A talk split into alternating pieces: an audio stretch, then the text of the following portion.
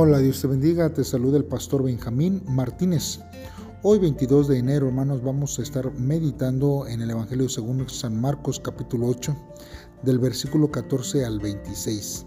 Como título este devocional lleva con un corazón entenebrecido. Te invito a que pauses este audio y le pidas a Dios que Él sea el que habla a tu vida a través de este devocional. Si ya lo has hecho así, entonces acompáñame a escuchar lo que la palabra de Dios dice. La palabra de Dios dice así. Habían olvidado de traer pan y no tenían sino un pan consigo en la barca. Y él les mandó diciendo, Mirad, guardaos de la levadura de los fariseos y de la levadura de los Herodes. Y discutían entre sí diciendo, es porque no trajimos pan. Y entendiéndolo Jesús les dijo, ¿qué discutís? ¿Por qué no tenéis pan? ¿No entendéis ni comprendéis? ¿Aún tenéis endurecido vuestro corazón? Teniendo ojos, no veis, y teniendo oídos, no oís, y no recordáis. Cuando partí los cinco panes entre los cinco mil, ¿cuántas cestas llenas de los pedazos recogisteis? Y ellos dijeron doce. Y cuando los siete panes entre cuatro mil, ¿cuántas canastas llenas de los pedazos recogisteis?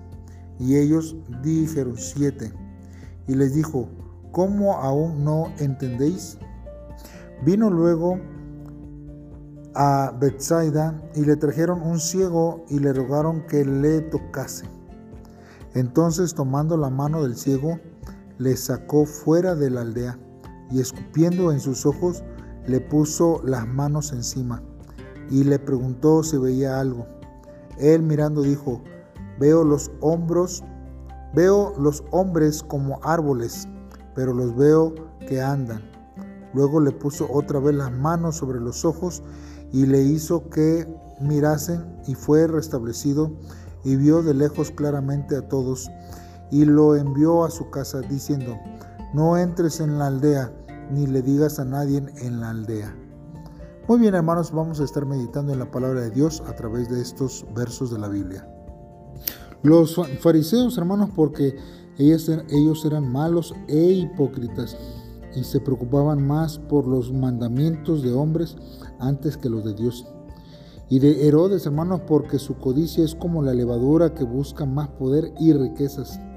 Sin embargo, hermanos, los, los discípulos creen que el Señor les reprende por no haber llevado alimento. Aunque han visto el milagro de la alimentación dos veces, como que todavía, hermanos, creen que el poder eh, de Dios es ilimitado.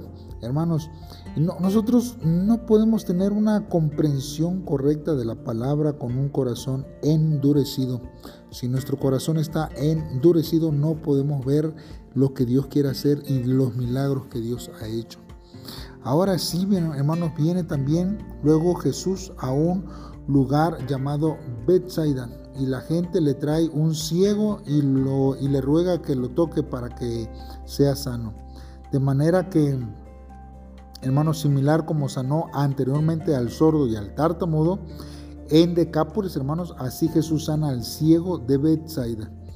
Pero a diferencia de la vez anterior, esta vez, hermanos, lo sana por completo en dos etapas.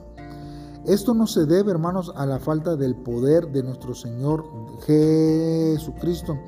O quizás también algunos piensan que es porque eh, no tuvo fe eh, el, ciego. Mas, sin embargo, hermanos, la, la visión imperfecta del ciego, aún después de recibir la oración de Jesús, nos enseña el decadente estado espiritual de los que han presenciado muchos milagros sobrenaturales de Jesús, pero no han conocido su naturaleza divina. Otra en enseñanza, hermanos, que nosotros podemos tener producto de este pasaje, hermanos, se encuentra en la fe, hermanos, que este, crece, hermanos, de manera progresiva y no necesariamente eh, total en cada uno de las peticiones que nosotros presentamos a Dios en este tiempo. Mira hermano, antes hubo un tiempo donde en la iglesia había un, un lema y este lema hermanos decía, si tiene a Jesús, lo tiene todo. Literalmente, hermanos, esta declaración significa que los creyentes en Cristo consideramos suficiente la presencia de Jesucristo y no aspiramos, hermanos, a las vanidades del mundo.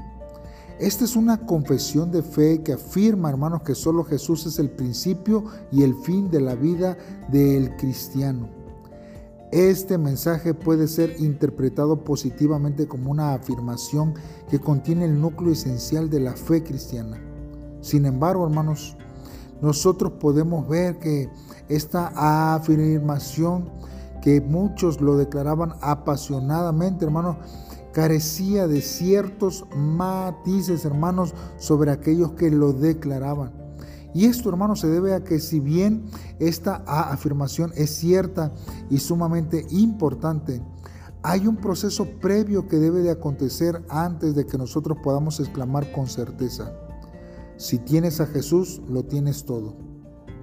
Ese proceso consiste, hermanos, en conocer con precisión quién es Jesús.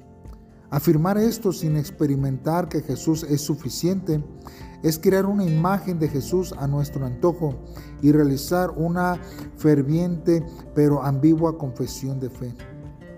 Siendo extremistas, hermanos, podríamos incluso esta frase convertirse en un acto que ignora a Jesús por completo.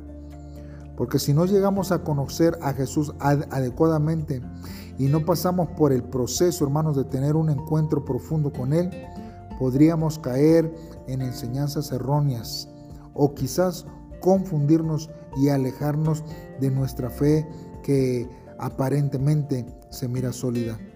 Para evitar que nuestra confesión sea contaminada con el falso evangelio y el pseudo evangelio, nosotros debemos esforzarnos aún más para conocer a Jesús y caminar siempre con Él.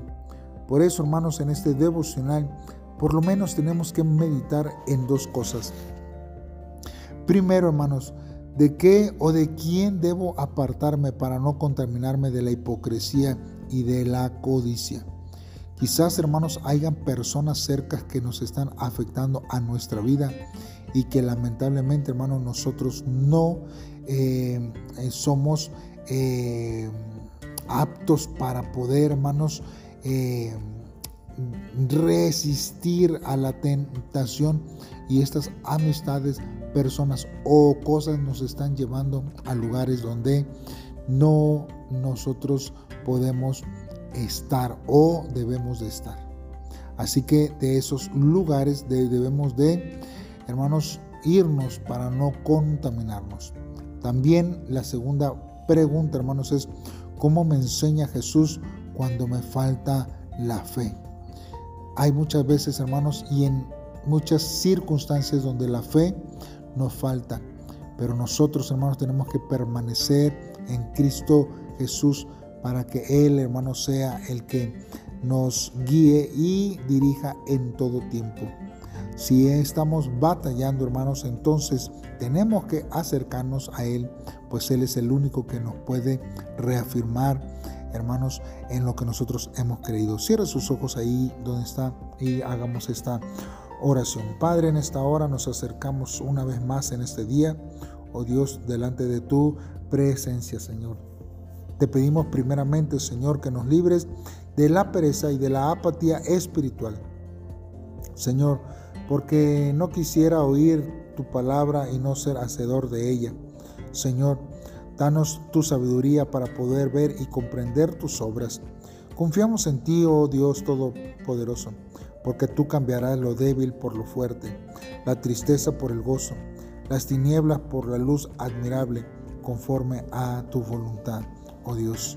Ayúdanos, Señor, a permanecer siempre, a ser, Señor, siempre eh, eh, eh, ejemplos tuyos, Señor, y que nosotros, Señor, no tengamos un corazón entenebrecido y podamos creer, Señor, en las maravillas que tú haces y que tú sigues haciendo y lo seguirás haciendo sobre nuestra vida.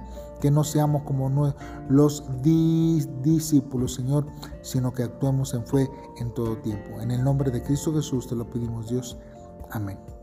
Muy bien, hermano, pues te espero mañana para que puedas escuchar un devocional más. Saludos y bendiciones.